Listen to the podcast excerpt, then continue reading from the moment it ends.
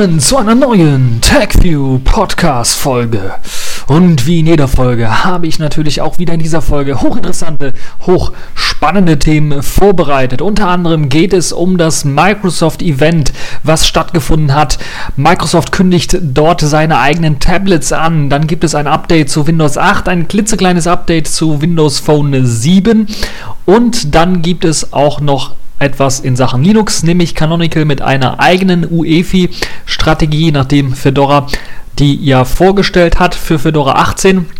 Außerdem wollen wir uns ein wenig beschäftigen mit den weiteren Neuerungen, die so in Fedora 18 reinfließen werden sollen.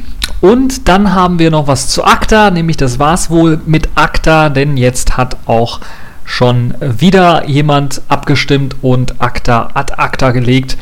Und das werden wir auch nochmal ein bisschen besprechen. Aber kommen wir zunächst einmal zu dem Microsoft-Event. Es gab ja quasi dieses Microsoft-Event jetzt letzte Woche quasi fast eine Woche nach dem, oder gefühlt zumindest eine Woche, ich glaube, es ist gefühlt, ist nicht nur gefühlt, sondern es ist auch in Wirklichkeit so eine Woche, nachdem Apple seine WWDC abgeleistet hat und dort das MacBook Pro mit dem Retina-Display, was wir letzte Woche ja in der Sendung schon hatten, besprochen ähm, haben, nachdem das halt eben beendet war, hat jetzt nun Microsoft auch was Großartiges angekündigt, zumindest für einige teilweise was Großartiges, nämlich sie wollen jetzt eigene Tablets unter dem Namen Surface bauen. Das heißt tatsächlich Hardware von Microsoft, nicht mehr nur Tastaturen und Mäuse von Microsoft, sondern tatsächlich auch ein Tablet oder mehrere Tablets. In dem Fall sind es zwei verschiedene Modelle, die sie angekündigt haben. Quasi ein Spielegerät im Grunde genommen oder ein ja, Tablet-Gerät, wie man es kennt, und eins eher für die Business-Klasse gedacht, für, ähm, ja, fürs Arbeiten, als Arbeitsgerät eher gedacht. Und das günstigere Gerät kommt dann mit einem ARM-Prozessor daher, der von Nvidia stammen soll. Das heißt, wird wahrscheinlich ein äh, Tegra 3 oder sowas äh, in der Art sein. Ähm, also eine ARM-Architektur, die dort verbaut sein wird und kommt dann natürlich auch mit dem Windows 8 beziehungsweise da fehlt das 8 im Namen, aber Windows 8 ist der Unterbau im Grunde genommen dafür, nämlich Windows RT, also Runtime, so heißt es dann, also das ist nur für ARM-Geräte dieses Windows gedacht. Äh, ist ein bisschen was abgespeckter, hat keinen klassischen Desktop-Modus, soweit ich weiß, und kann halt eben auch keine klassischen Windows-Applikationen äh, ja, zum Laufen bringen, sondern halt eben nur diese Metro-Apps äh, dann ausführen. Das ganze Display ist 10,6 Zoll groß, ist übrigens bei beiden Geräten so. Ähm, und soll dann etwa so sagen einige Leute, ja, ab 500 US-Dollar vielleicht oder etwa ab 600 US-Dollar aufwärts kosten. Microsoft selber hat noch nichts angekündigt. Aber auf jeden Fall finde ich diesen Preis doch schon ein bisschen happig. Ähm, na gut, man weiß noch nicht mehr über die Geräte, also wie viel als Arbeitsspeicher reingebaut wird, wie viel Festplattenspeicher dort äh, vorhanden sein wird. Oder ich gehe mal davon aus, es wird eine SSD sein oder sowas. Und ähm, also das weiß man leider noch nicht. Und äh, das ist vielleicht etwas, wo man noch was spekulieren kann. Und deshalb sind auch die Spekulationen momentan um den Preis doch äh, relativ sagen wir mal, aus der Luft gegriffen, so ein bisschen von dem, was man bisher rausgefunden hat. Aber trotzdem wäre das für so ein Tablet äh, ja ein bisschen was hoch, würde ich mal sagen. Wenn wir mal so überlegen, um High-Class anderes Tablet anschauen, High-Class-Tablet, beispielsweise das iPad, das kostet sogar, wäre dann sogar 400 US-Dollar etwa möglich, also 200 US-Dollar etwa günstiger. Aber na gut, da kann man sich ja dann drüber streiten, beziehungsweise dann drüber diskutieren, wenn das Tablet tatsächlich rausgekommen ist. Und äh, da müssen wir natürlich auch schauen, wie das hier in Europa aussieht mit den Europreisen äh, und für wie viel man dann so ein Windows-Tablet von Microsoft tatsächlich dann bekommen kann, das Surface-Tablet. Ja, es erscheint mit Windows RT, habe ich ja bereits gesagt. Das teurere Modell kommt mit einem Intel Core i-Prozessor daher, der auf der Ivy Bridge Basis im Grunde genommen aufbaut wird wahrscheinlich ein Core i5 oder ein Core i7 sein. So genau hat das äh, Microsoft leider auch nicht gesagt. Aber dieses kommt dann tatsächlich mit einem, ja, dann weil es halt ein x86-Prozessor ist, mit dem stinknormalen Windows 8 daher. Windows 8 Professional in dem Fall. Und ist ebenfalls, äh, besitzt ebenfalls ein 10,6 Zoll großes Display. Ich glaube, es ist sogar genau dasselbe Display. Ähm, allerdings soll das Teil natürlich dann etwas mehr kosten. Das heißt, einige sprechen jetzt hier von 800 US-Dollar und aufwärts, also mindestens 800 US-Dollar. Andere reden von 1000 US-Dollar mindestens. Und das ist natürlich schon richtig happig und richtig happig. Aber es liegt wahrscheinlich auch daran, weil Microsoft im Grunde genommen mit diesem teureren Tablet mit x86-Prozessor ja auch so ein bisschen die Ultrabooks angreifen möchte. Und wie sie das Ganze machen wollen, das sage ich gleich noch. Denn äh, beide haben ein besonderes Accessoire, was ich nochmal ansprechen möchte. Aber zunächst einmal muss ich noch erwähnen, dass dieses teure Modell nicht sofort mit dem Erscheinen von Windows 8 oder Windows RT dann herauskommt, sondern erst drei Monate später eben als das günstigere Modell, was eben mit dem Erscheinen von Windows RT rauskommen soll. Äh, und ja, das ist, glaube ich, denn zu diesen beiden Tablets alles. Wer sich das im Detail nochmal anschauen möchte, der kann sich natürlich auch diesen Stream anschauen, wo die beiden Tablets vorgestellt werden. Da geht man noch ein bisschen ins Detail, auch was die Anschlüsse angeht. Aber es ist zumindest ein USB-Anschluss äh, da, den ich gesehen habe. Und es glaube ich, äh, eine Erweiterungsmöglichkeiten per SD oder Micro-SD-Karten ist da äh, auch mit an Bord. Also sowas hat man dann, an sowas hat man da auch schon gedacht. Ein Accessoire, was ich ansprechen möchte, was wiederum auch von Microsoft entwickelt wurde extra und was diese Geräte dann ein bisschen was besonders macht, sind im Grunde genommen Schutzhüllen fürs Display. Wir kennen das vielleicht von Apples iPad, die haben ja damit angefangen, diese Schutzhüllen fürs Display so ein bisschen ja mit mehr Funktionen als nur das Schützen des Displays auszustatten, indem man das in eine Art Ständer äh, verwenden oder verwandeln kann. Das Coole bei den Microsoft Surface Tablets ist, die haben bereits in der Unterschale des, der beiden Tablets bereits einen Ständer eingebaut. Das heißt, man kann das aufklappen und dann einfach hinstellen, auf den Tisch zum Beispiel, äh, wenn man da einen Film drauf schauen möchte oder sowas. Und dann muss man das natürlich dann nicht in äh, so eine Schutzhülle packen. Und deshalb haben sie was sich ausgedacht, dass man da vielleicht eine andere Funktion reinbauen kann in diese Schutzhülle. Wenn man sie nämlich aufklappt, diese Schutzhülle, sieht man dort tatsächlich eine komplette Tastatur, die man auch benutzen kann. Das heißt, es sieht aus wie eine Art Notebook, wenn man eben äh, diese Schutzhülle an das Tablet angebracht hat. Oder ja, das wird angebracht mit Hilfe eines ja, magnetischen Halters, der eben unten am unteren Teil des Tablets angebracht werden kann. Ich bin mir nicht sicher, ob das äh, an beiden Seiten angebracht werden kann. Ich meine, ich habe es nur an einer Seite gesehen äh, in dem Video. Ähm, auf jeden Fall ist es halt so, gemacht, dass es idiotensicher sein soll, dass man es also vernünftig anbringen kann und dass dann auch, äh, wenn man auf diese Tastatur draufdrückt, dann automatisch die Signale rübergesendet werden zu dem System selber. Man kann dann E-Mails schreiben oder sowas. Man hat sogar ein Touchpad. Ähm, und da kommen wir auch schon zu was Besonderem. Es gibt nämlich wieder zwei Varianten. Einmal wohl eher für das günstigere Tablet gedacht, ein, eine komplett auf Touch basierte Tastatur im Grunde genommen, also keine physikalischen Tasten so richtig, sondern alles quasi gummiert in so einem Touch-basierten ähm, System, das halt ohne echte Tasten dann daherkommt, aber halt mit speziellen Materialien so mh, mm, ausgestattet ist, dass man auch den Tastendruck Punkt sehen und merken kann und auch herausfinden kann, wie feste ein Nutzer denn auf eine Taste, Taste gedrückt hat. Äh, das ist halt wichtig, besonders wenn man merke es vielleicht, wenn man längere Texte schreibt, dann hat man vielleicht manchmal die Hände auf der Tastatur liegen und die Finger halt eben auf den Tasten. Und das soll halt eben auch bei dieser Touchscreen-Oberfläche dieser Tastatur keinerlei Probleme geben. Nun, wie kann man sich jetzt so eine Touchscreen-Oberfläche vorstellen? Äh, einige sagen natürlich dann, oh, Touchscreen, das ist halt ja, so LCD, wo man draufklicken muss. Nein, das ist nicht, sondern das ist komplett gummiert und hat so kleine Erhebungen über den Tasten. Die Tasten sind ja, ausgeschnitten, also so gummiartig alles. Und das ist halt so, so eine Art Touch, würde ich das mal bezeichnen. Und ähm, neben dieser Touch ähm, oder unter dieser Touch Tastatur gibt es halt eben auch ein ganz normales Trackpad, was man dann benutzen kann, um halt zum Beispiel zu scrollen mit zwei Maus, äh, mit zwei Fingern oder sowas.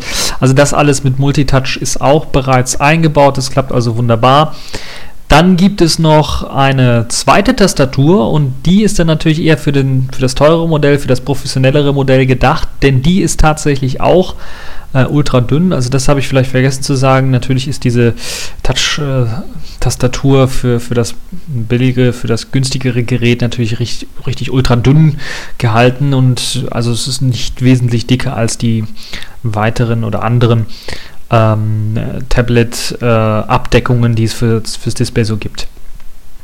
Ähm, hier ist das Interessante, dass eben man auch bei der professionellen Variante auf eine sehr dünne Tastatur gesetzt hat, die allerdings mit echten Tasten daherkommt. Das heißt, dass man einen richtigen Druckpunkt, ein richtiges Feedback dann tatsächlich auch hat auf der Tastatur und man äh, ja quasi ähnlich schnell und gut tippen kann oder so behauptet es zumindest Microsoft wie auf einem normalen Ultrabook. Und das zeigt auch schon so ein bisschen, wo die Reise hingehen soll, denn Microsoft will so ein bisschen ihr professionelles Tablet mit einem Ultrabook verbinden. Deshalb ist auch der Preis anscheinend zu hoch und deshalb sind auch die Komponenten, die in diesem Tablet verbaut sind, ja, im Grunde genommen Ultrabook-Komponenten. Und man soll dann halt im Grunde genommen sein Tablet während der Reise oder sowas mal mitnehmen können und man kann es dann auch tatsächlich dann in ein, eine Art Ultrabook verwandeln, indem man einfach dieses, diese hm, Tastatur slash Display Schutzhülle äh, mit einpackt und äh, die dann auch verwenden kann.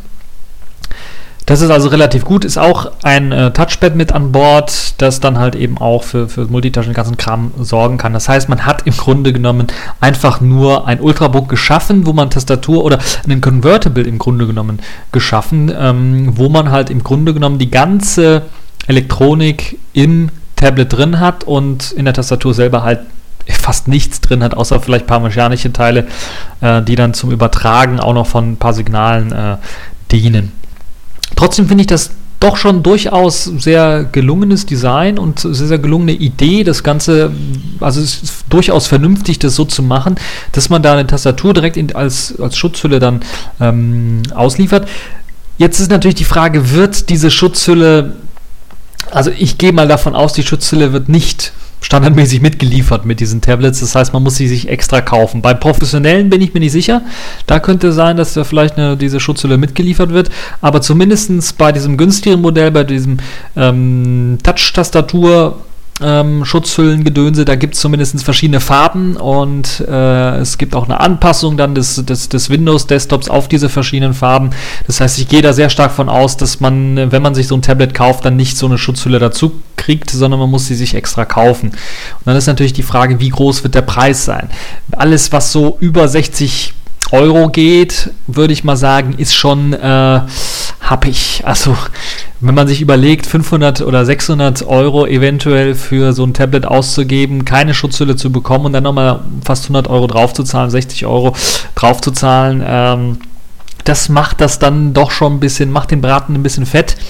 Und äh, da muss jeder sich dann selber überlegen, ob er sich sowas kaufen möchte. Ich würde mir tatsächlich wünschen, dass Microsoft vielleicht so eine einfache Schutzhülle auch mit dieser Tastatur auch beim günstigeren Modell mit hineinbringt irgendwie und dann vielleicht subventioniert. Ähm, um halt eben den Leuten tatsächlich dann einen Mehrwert zu geben gegenüber anderen Tablets.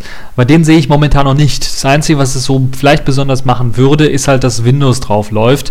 Das bei den professionellen Modellen, das richtet sowieso eher an Ultrabook-Leute, die müssten sich dann eher entscheiden, ja, kaufe ich mir ein Ultrabook, was dann tatsächlich eher so eine Art ja abgespecktes Notebook äh, ist, ein bisschen dünner, ein bisschen flacher oder kaufe ich mir halt ein Tablet, das man auch als Ultrabook nutzen kann. Das ist ja das, was, was äh, Microsoft für Surface in, in der Pro-Variante dann mh, darstellen soll.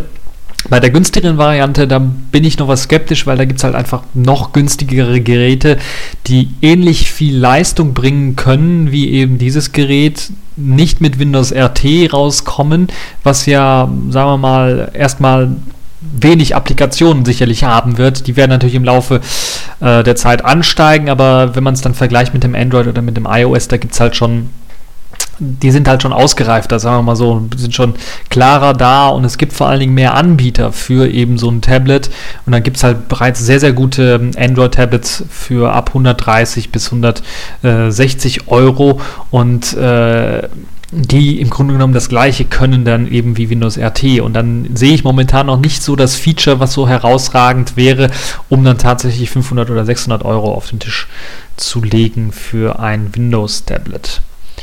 Nun ja, von diesem Windows-Tablet kommen wir dann quasi zum nächsten Tag des Microsoft-Events, denn dort hat man tatsächlich dann auch zumindest so ein bisschen durchscheinen lassen, wie Microsoft Phone 8 aussehen soll, also Windows Phone 8 wie das Ganze aussehen soll. Und die wichtigsten Neuerungen kann man sich äh, in drei Punkten einfach zusammenfassen. Das hat, ähm, glaube ich, auch Heise in einer sehr schönen Grafik dann gemacht. Multicore-Unterstützung soll es geben.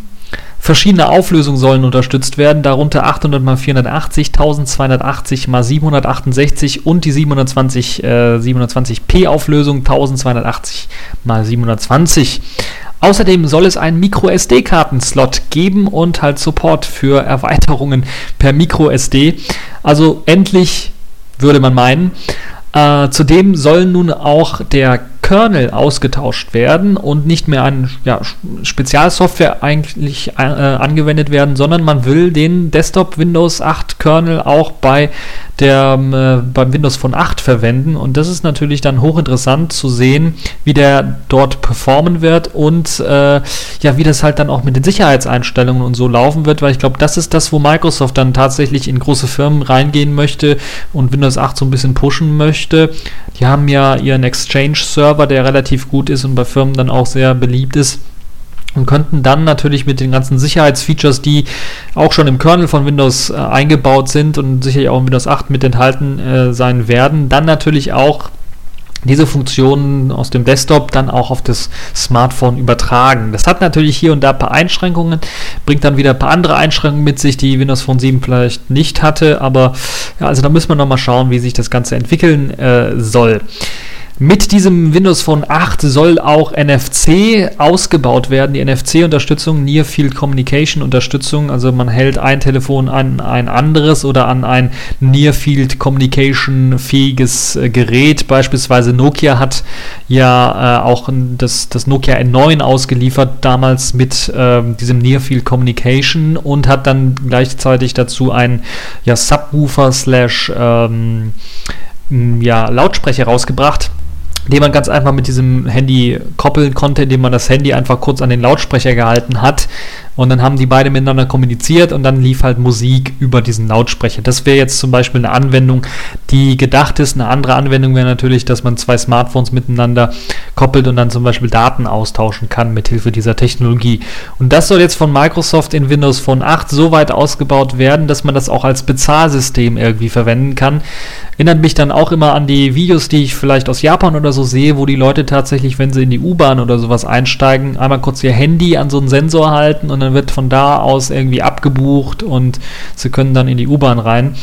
Äh, das ist wahrscheinlich auch so, was Microsoft so vorschwebt, dass man damit vielleicht auch einkaufen gehen kann und dann damit vielleicht sogar bezahlen kann im Kaufhof oder was auch immer. Dann äh, gibt es in Sachen Software auch noch eine Veränderung. Der Browser soll natürlich aufgebaut werden und als Basis dient da natürlich äh, der Internet Explorer 10, der brandaktuelle Internet Explorer 10, der natürlich mehr Performance liefern soll, gerade auch in Sachen JavaScript soll da eine ganze Menge mehr rausgeholt werden. Und dann hat Microsoft, das finde ich interessant, vielleicht ist das so ein kleiner Wink und Hinweis äh, darauf, dass da bald was größ ein größerer Kauf äh, von Microsoft getätigt wird. Nokias Karten-App, die ja standardmäßig bei allen Nokia-Geräten mit installiert ist und die auch offline funktioniert. Das ist das Besondere im Gegensatz zu Google Maps oder Bing Maps oder vielen anderen ähm, ja, Kartenapplikationen funktioniert eben diese Nokia-Kartenapplikation auch offline. Das heißt, man kann auch, wenn man jetzt gerade keine Internetverbindung hat, immer noch in den Karten rumsurfen und schauen und äh, sich seine Route berechnen lassen. Die soll jetzt auch auf allen Windows Phone 8 Geräten genutzt werden können, zusammen mit einer Autonavigation, äh, wo sich das Kamera automatisch dreht halt und den ganzen Kram, also was man als, als Navigationssystem auch äh, so gewohnt ist. Das heißt, das soll jetzt mit in Windows integriert werden finde ich zumindest interessant. Und da kann man sich natürlich die Frage stellen, inwiefern dann vielleicht diese Zusammenarbeit zwischen Nokia und Microsoft dann doch noch enger wird und Microsoft vielleicht nicht irgendwann mal auf die Idee kommt, äh, Nokia zu kaufen oder Teile davon. Äh, dann gibt es noch eine kleine Verbesserung, die Nutzer sofort merken werden, nämlich dieser Startbildschirm, den ja die ganzen Kacheln äh, in der Metro-Oberfläche im Grunde genommen von Windows Phone, die, soll, äh, die sollen jetzt anpassbar sein, besser anpassbar als bei Windows Phone 7 noch so der Fall war. Die Kacheln sollen sich jetzt nun in der Größe verändern lassen, die sollen sich jetzt anders anordnen lassen. Man kann jetzt sogar vier Kacheln nebeneinander im Raster mh, anordnen und außerdem kann man jetzt die Kachel besser seamen, das heißt, man kann bessere Farben da noch äh, auswählen. Es gibt eine größere Farbauswahl und es gibt sogar eine Möglichkeit für den Entwickler da die Kachel so ein bisschen individuell zu gestalten. Das soll also in äh, Windows Phone 8 mit reinkommen. Das ist zumindest das, was Microsoft bisher angekündigt hat. Ich finde gut, dass Microsoft endlich davon abgerückt ist, dann die Hardware allzu sehr zu beschränken. Und äh, ja gut, man hat natürlich die Hardware beschränkt, weil halt Windows Phone 7 kein, kein Multicore-Unterstützung hatte. Und das legt man natürlich jetzt damit ab, dass man jetzt den äh, Desktop Windows 8 Kernel im Grunde genommen nimmt. Dann hat man Multicore-Unterstützung. Äh, man hat Unterstützung für verschiedene Auflösungen angekündigt und halt eben Micro-SD-Support. Ähm, das heißt, es gäbe dann auch die Möglichkeit, vielleicht günstige Geräte mit weniger eingebautem Speicher rausbringen zu können. Und äh, wo man dann Speichern halt nachrüsten kann mit, mit Macro-SD-Karte. Also das wäre halt so die Idee, die ich dann so äh, habe für so ein Windows Phone 8. Also wird preislich sicherlich dann vielleicht eine Ecke billiger. Vielleicht nicht die ersten, weil das wären meistens dann die High-Class-Phones, aber dann äh, sicherlich die, die weiteren äh, eventuell. Dann kommt noch was Interessantes, nämlich so ja, fast beiläufig erwähnt, aber dann auch schon, glaube ich, in der letzten Folge mal kurz erwähnt, ähm, das Problem, dass ja jetzt einige Leute das Lumia, einige Anbieter das Lumia 900 mit Windows Phone 7 in Deutschland gar nicht vertreiben wollen, weil halt Microsoft angekündigt hat, es wird kein richtiges Update dafür geben auf Windows Phone 8.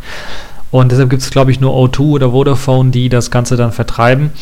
Ähm, und da gab es auch von Microsoft eine Ankündigung. Es wird also tatsächlich kein Update geben von Windows Phone 7 auf Windows Phone 8, weil es einfach zu inkompatibel miteinander ist.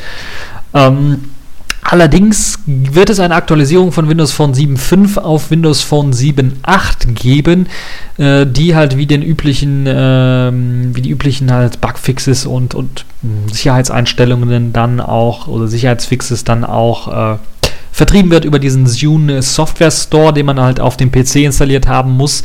Das heißt, Update over the air oder sowas geht nicht. Das soll auch erst mit Windows 8 alles kommen, Windows 8 Phone. Und äh, mit dabei sein wird auch das neu angepasste, angepasste Homescreen-Modell mit, mit der Möglichkeit, halt die Kachel äh, in der Größe zu verändern, beliebig und, und äh, einen anderen Kachelgrid auszuwählen und äh, besseres Theming. Das wird also mit dabei sein, aber ansonsten hat man noch nicht, äh, nicht viel dazu gesagt. Das heißt, die Leute, die sich jetzt ein Windows Phone 7 gekauft haben, ja, ihr habt äh, zumindest Zeit, bis nach Windows Phone 7.8 dann irgendwann mal äh, euch zu überlegen, ob ihr Windows Phone 8 kaufen wollt. Ähm, ich finde es ein bisschen schade, weil äh, es gibt halt gerade das Lumia 900, ähm, was gerade rausgekommen ist, was so ein Spitzenklasse-Modell ist, so wird es zumindest immer bezeichnet in der Werbung für, für Windows Phones. Äh, ist ein Spitzengerät und bietet, glaube ich, genug Power, um dann auch ein Windows Phone 8 zum Laufen zu bringen. Also ich kann mir sehr schwer vorstellen, dass wenn das dann nicht lauffähig wäre auf der gleichen Hardware, dann würde ich sagen, ist Windows Phone 8 eher ein Rückschritt ähm, weil also es dann zu viel Ressourcen fressen würde, weil dann würde man es auch merken auf einem Dual-Core-System, dass das äh, nicht so richtig läuft, performant, wie es eigentlich gedacht ist. Nun ja, das war's äh, zu dieser ganzen Windows-Geschichte. Ein kleines Windows-Update im Grunde genommen äh, für die Leute, die sich für Windows interessieren. Wollen wir jetzt den Schwenk machen hin zur Open-Source-Welt, hin zur Linux-Welt? Accepted. Connecting. Complete. System activated. All systems operational.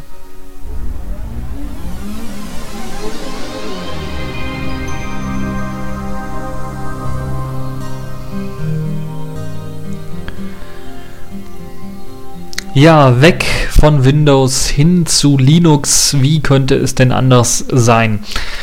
Da gab es diese Woche eine Ankündigung von Canonical, dass Ubuntu mit einer eigenen Strategie für das UEFI und für Secure Boot rauskommen möchte.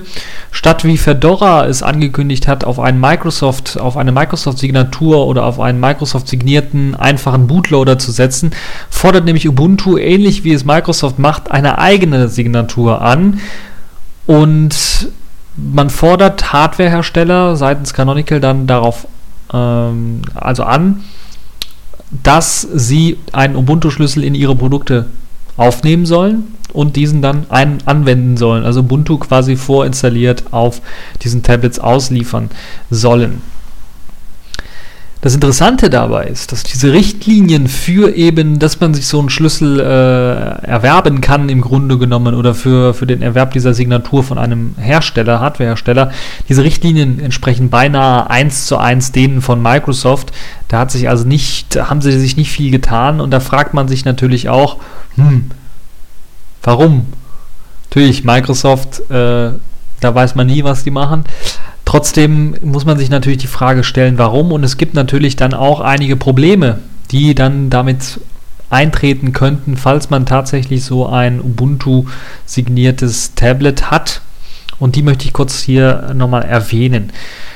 Um halt Secure Boot nutzen zu können, ähm, mit Linux muss man halt eben ein System dann haben, was eben mit Ubuntu ausgeliefert wird, wenn man halt eben tatsächlich ein Linux drauf installieren möchte und Secure Boot nutzen möchte und nicht den Fedora-Weg gehen möchte. Das ist halt die eine Möglichkeit.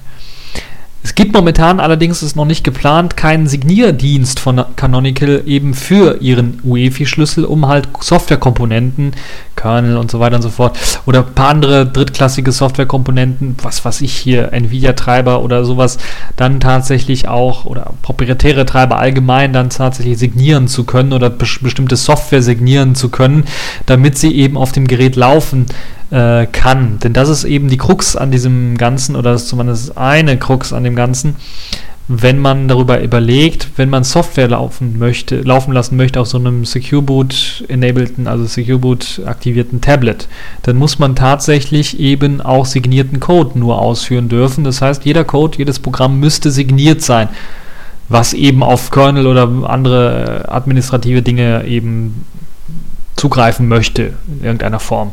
Das müsste halt eben signiert sein, das meiste. Canonical kann das jetzt selber machen, natürlich für ihren Kernel und für ihr ganzes Userland und, und, und den ganzen Treiber. Das geht ja wunderbar für das Tablet. Da kann man natürlich das Ganze signieren, aber drittklassige oder Drittparty-Hersteller, also Dritthersteller, die dann vielleicht einen eigenen USB-Stick oder eigene Hardware-Komponenten irgendwie an das Tablet anschließen möchten und dann mit einem Treiber oder sowas anbringen möchten, haben dann nicht die Möglichkeit, weil Canonical keinen Signierdienst anbietet, den Treiber irgendwie zu signieren. Ist ein bisschen blöd. Aber die größte Krux an der ganzen Geschichte, die kommt nämlich jetzt. Nämlich die ganze Sache sieht so aus, dass alle Schlüssel für Secure Boot auf einem Gerät immer nur einmal vorhanden sein dürfen.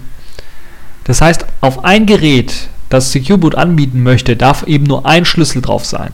Das heißt, die Hersteller, Hardwarehersteller oder die Reseller müssen sich dann entscheiden, auf was für einen Schlüssel eigne, äh, einigt man sich für eben den Verkauf der Hardware?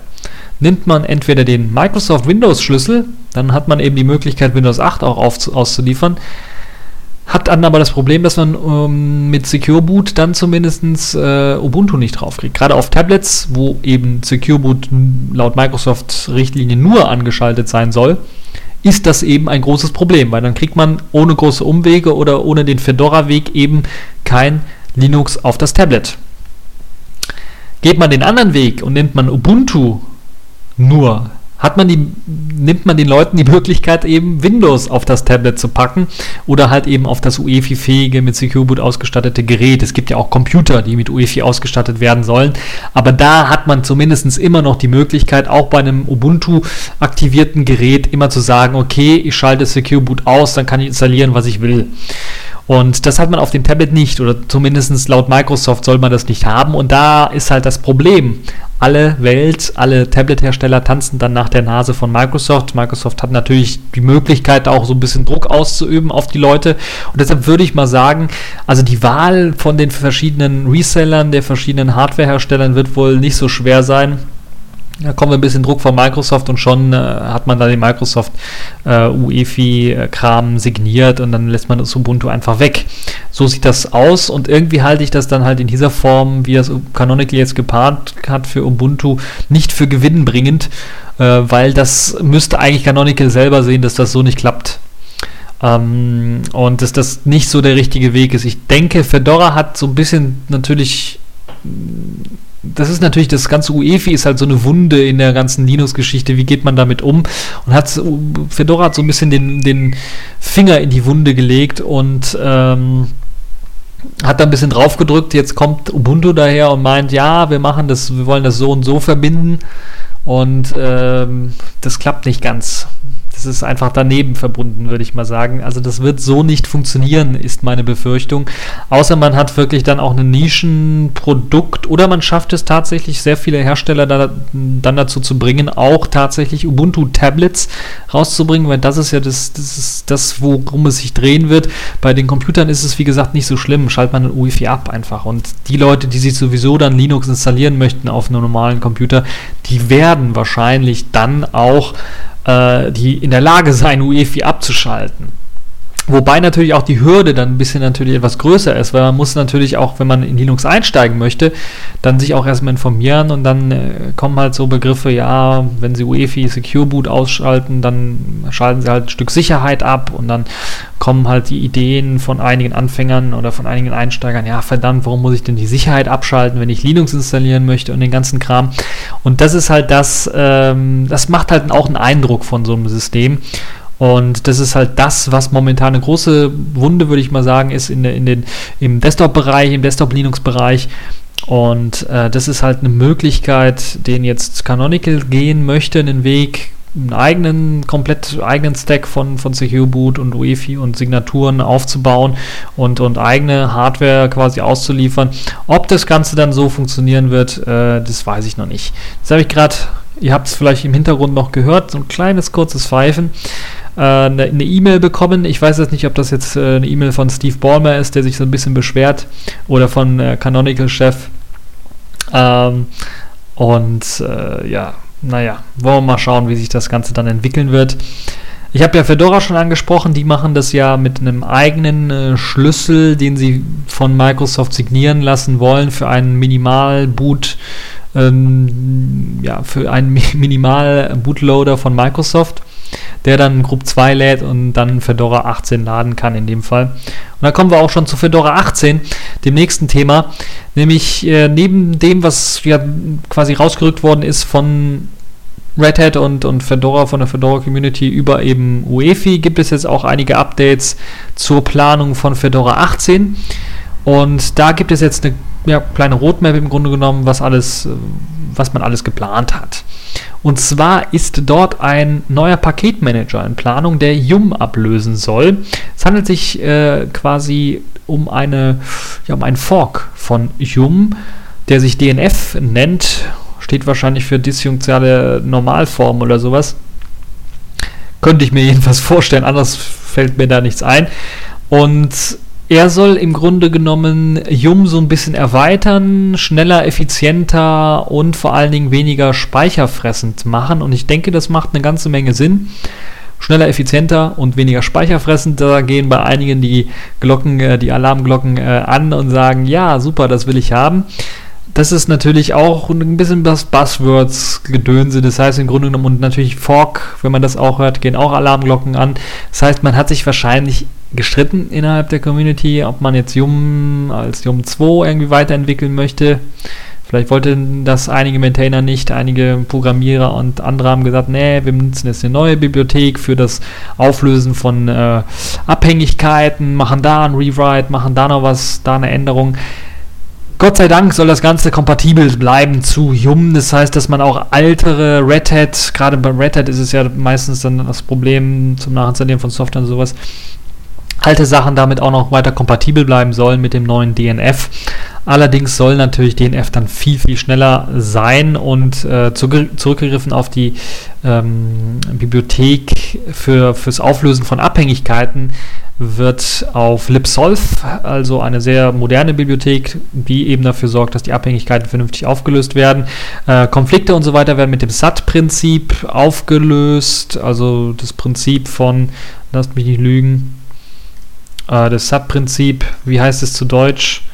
Ähm, für, für, für die Auf... Äh, für die Auflösung von Konflikten Ah, ich finde es jetzt gerade nicht auf die Schnelle. Auf jeden Fall ist das ein sehr bekanntes Prinzip, womit man halt Konflikte irgendwie auflöst. Ich glaube, das wird auch verwendet bei, also teilweise verwendet bei Wolfram Alpha und bei anderen, um halt äh, speziell intelligente Entscheidungen äh, besser treffen zu können für bestimmte Konfliktsituationen. Ähm, außerdem soll neben dem ganzen Paketmanagement-Umbauten die natürlich dann, so wie ich es verstanden habe, nur im Hintergrund, also auf der Konsole vielleicht wird man jetzt nicht mehr um oder sowas eingeben, sondern DNF eingeben müssen können oder sowas. Aber äh, auf der grafischen Oberfläche wird man da wenig von merken, wahrscheinlich oder hoffentlich wenig von merken. Was man aber merken wird bei Fedora 18 auf der grafischen Oberfläche ist nach der Installation, denn dort soll ein neuer, ja, sagen wir mal, erster Einrichtungs- oder Einführungsdialog oder Assistent zu Fedora hinzugefügt werden, der dann den Namen Initial Experience trägt. Momentan ist das der Arbeitstitel und hier werden also so Grundeinstellungen abgefragt, wie zum Beispiel die Uhrzeit, Zeitzone, Netzwerk. Allerdings auch das Einrichten von Konten kann direkt geschehen. Und da ist das Interessante, das soll den ja, jetzigen Assistenten, der nach der Installation irgendwie aufpoppt und einem ermöglicht, einen Nutzer oder sowas einzurichten, ersetzen, so wie ich es verstanden habe, und soll halt vor GDM oder vor dem eigentlichen Anmeldedialog von GDM eingeblendet werden. Und man soll dann auch schon, also Netzwerk, WLAN-Verbindungen und sowas soll man schon einrichten können.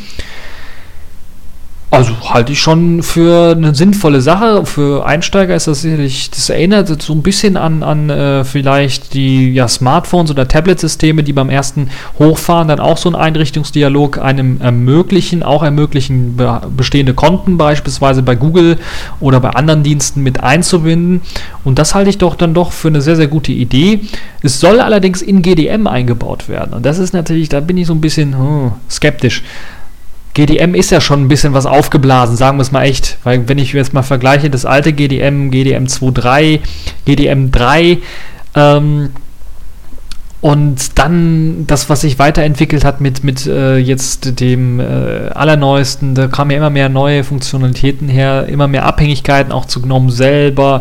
Ähm, gab natürlich Funktionen funktional auch Erweiterungen. Man muss ganz ehrlich sagen, dass hier die Accessibility, ähm, also Barrierefreiheit und der Zugang dazu sich deutlich verbessert haben, dass jetzt der das Power Management mit eingebaut worden ist und viele, viele andere Sachen natürlich, die so als Gimmick so ein bisschen das, das Ganze, den Anmeldemanager ein bisschen was professioneller machen. Aber es geht natürlich dann zu Lasten der, der Ressourcen und auch äh, so ein bisschen natürlich wirkt dieses ganze GDM-Paket dann so ein bisschen aufgeblasen. Also es ist nicht mehr so einfach möglich, wie es damals der Fall war. Ja, okay, ich will jetzt GNOME 3 nicht nutzen, aber will trotzdem den GNOME Display Manager nutzen. Da installiere ich den einfach nach ein paar Megabyte, sondern das sind dann jetzt schon, schon gewaltige Brocken, die auf einem dann vielleicht zukommen und gewaltige Abhängigkeiten, die dann zu GNOME 3 mit entstehen. Und äh, ja, das ist halt das, was äh, vielleicht zu kritisieren wäre, wäre, wenn jetzt Fedora tatsächlich das in GDM mit einbauen möchte. So, kurz ein Schluck, damit mir die Stimme nicht wegbleibt. Es gibt nämlich noch ein sehr, sehr interessantes Thema. Neben dem ganzen Technikkram, den wir jetzt besprochen haben, kommen wir zu einer Protestbewegung, die ja schon seit Anfang des letzten, äh, Ende des letzten Jahres, Anfang dieses Jahres angefangen hat, nämlich zu ACTA. ACTA, Anti-Counterfeiting Treat Agreement haben wir sehr viel drüber gesprochen, eine ganze Menge schon erklärt drüber. Und jetzt ist es halt so, dass sehr viele Leute es ablehnen und es gab sehr, sehr viele Proteste und so weiter und so fort. Und verschiedene EU-Ausschüsse haben sich halt damit befasst und fast alle haben es abgelehnt. Und jetzt kam allerdings noch einer dazu und zwar der letzte, nämlich der EU-Ausschuss für internationale, für internationalen Handel, kurz INTA genannt. Und dieser hat jetzt auch gegen ACTA gestimmt. Und das macht jetzt tatsächlich den Weg frei für eine schnelle Beerdigung von ACTA. Weil man muss sich da vorstellen, dass eben jetzt alle fünf Ausschüsse, die dafür tagen sollten, über ACTA beraten sollten, sich gegen ACTA ausgesprochen haben. Und dass eben der Hauptverantwortliche, das war eben dieses Inter, Haupt, Hauptverantwortlich für ACTA, also Inter, mh, dessen Entscheidung natürlich so ein bisschen mehr Gewicht hat als vielleicht die anderen Ausschüsse, weil sie halt eben die Hauptverantwortlichen dafür sind und andere Leute vielleicht auch eher auf sie hören werden. Und das ist schon eine sehr, sehr kräftige Ohrfeige für alle ACTA-Befürworter und natürlich für, fürs ACTA selber. Äh, und ich bin mir also jetzt relativ sicher, nachdem ich ja vorher noch immer so ein bisschen skeptisch war, dass ACTA tatsächlich jetzt unter dem Namen ACTA zumindest erstmal begraben sein wird. Also das kriegen sie nicht mehr auf die Beine gestellt, das geht nicht. Allerdings die Ideen, die in ACTA drinstecken, da bin ich mir sicher, dass die Leute, die ACTA befürworten, dass sie die Ideen aufgreifen werden. Teilweise ist es ja gut, weil einige Sachen in ACTA ja tatsächlich nicht schlecht sind, sondern tatsächlich auch äh, gut, würde ich mal sagen, sondern beziehungsweise auch äh, ausbaufähig oder sagen wir mal begrüßenswert, was jetzt den Schutz von, von einigen bestimmten äh, Produkten gegen Plagiat oder sowas angeht. Was jetzt aber schlecht ist, diese, diese paar schlechten Teile, die man so aus ACTA raushören kann oder rausholen kann, die auf die muss man ganz besonders achten, weil die könnten tatsächlich von einigen, die die unbedingt haben wollen, die scheinbar in der Minderheit irgendwie in der Minderheit angehören, zumindest aus meiner Sicht, aber das irgendwie durchjubeln wollen, die könnten eventuell in anderen Gesetzen, Gesetzesvorschlägen, in, äh, auch in lokal, also nicht mehr auf EU-Ebene, sondern auf Landesebene, auf, auf Staatenebene als Gesetz mit reinkommen. Und deshalb muss man da ganz besonders darauf achten, dass die Sachen nicht durch die Hintertür irgendwie reinkommen. Und das wird dann quasi das, was in ACTA, was wir da momentan so bekämpft haben, so als äh, äh, als, als Sieg im Grunde genommen feiern können, dass, dass, dass das eventuell dann aufgeweicht wird, indem man da einfach durch die Hintertür irgendwie versucht, äh, diese Einstrengung von ACTA mit einzuführen. Das darf man nicht vergessen, deshalb sage ich, bleibt wachsam, schaut euch das ganz genau an. ACTA, bin ich mir sicher, wird jetzt tatsächlich, ist jetzt tatsächlich tot im Grunde genommen. Das wird, das wird nicht mehr so aufleben, aber die einzelnen Themen, die in ACTA drin sind, die könnten da tatsächlich doch noch einmal in neuen Gesetzesvorlagen oder sowas kommen. Vorratsdatenspeicherung äh, oder auch in einem man sieht ja auch teilweise die, die Positionspapiere von einigen Parteien, die dann ein paar Teile von ACTA und ein paar Befürchtungen von ACTA mit aufgegriffen haben und als Positionspapier, als, als Vorschlag, um später dann Gesetze zu machen, dann auch ähm, wirklich einsetzen wollen. Und das ist halt das, was größte Bedenken zumindest in mir verursacht.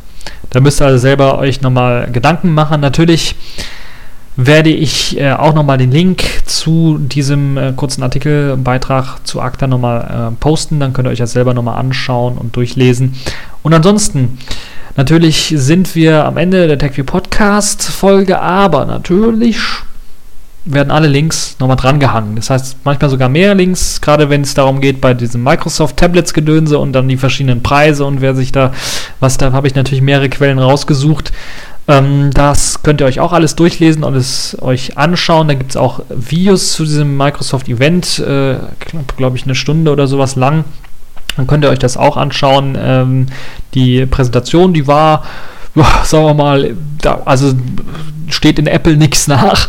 Man hat tatsächlich nach superlativen Worten, nach Buzzwords quasi nur so gesucht und hat quasi die äh, kleinsten Kleinigkeiten, wie zum Beispiel das Aufklappen der hinteren Klappe für das Tablet und das Zuklappen und das Geräusch quasi in einen 15-minütigen Vortrag gepackt und gelobt bis zum geht nicht mehr. Also, also das ist schon äh, äußerste Präsentationskunst, würde ich mal sagen. Äh, es kam mir so ein bisschen lächerlich vor, aber es liegt vielleicht daran, weil es Microsoft ist und nicht Apple draufsteht. Aber ähm, naja, muss man mal schauen wie sich das so weiterentwickelt mit den Präsentationen von Microsoft. Ähm, auf jeden Fall recht interessant, äh, diese ganzen Themen darüber. Dann natürlich unsere, unsere Linux-Themen Ubuntu und Canonical und das UEFI. Ich habe so ein bisschen das Gefühl, das entwickelt sich so zu einer Art Debakel für Linux, eine Aufsplittung, dass Linux nicht mehr ähm, oder Linux-Distributionen nicht mehr gemeinsam irgendwie auftreten, wenn es um so einen Support geht, sondern in Einzelgruppen zerfallen und dass man dann tatsächlich auf Tablets vermehrt wenig Linux-Distributionen finden wird, die mit UEFI Secure Boot zurechtkommen und es ist halt meistens dann auf Tablets auch vorinstalliert. Oder, und das könnte der andere Fall sein, es wird nur eine Nische sein für Microsoft, diese, diese Tablets mit Secure Boot und Android und iOS werden dann sich den ganzen Rest irgendwie teilen und werden weiterhin marktdominierend sein. Wird zumindest in der Anfangszeit sicherlich so sein, weil dann ja nur Microsoft-Tablets rauskommen äh, werden und dann vielleicht noch anschließend irgendwann mal äh, von Drittherstellern ein paar Tablets Da müssen wir uns dann nochmal genauer äh, informieren, genau Ausschau halten, wie sich das dann entwickeln wird. Fedora 18 finde ich sehr spannend, dass da eine ganze Menge an Änderungen geplant ist und auch die, ja, die Möglichkeit oder das ja, Ändern in äh, zur Hinsicht, dass man den User ein bisschen was vereinfachen möchte hier und da mit der Initial Experience beim Hochfahren zum Beispiel nach dem ersten, nach der ersten Installation finde ich doch eine gute Sache. Ich würde mir so ein Vorgehen auch bei vielen anderen Sachen bei Fedora wünschen, dann wäre das sicherlich eine äh, gesunde Konkurrenz zu anderen ähm, Linux-Distributionen, die auf dem Desktop sich breit machen, für den Heimnutzer sich breit machen werden. Also Fedora hat auf jeden Fall das Potenzial dazu. Sie müssen es nur ausnutzen. So, das war's für diese TechView Podcast Folge. Ich hoffe, es hat euch gefallen und wie immer wünsche ich euch noch einen schönen Tag und bis zum nächsten Mal.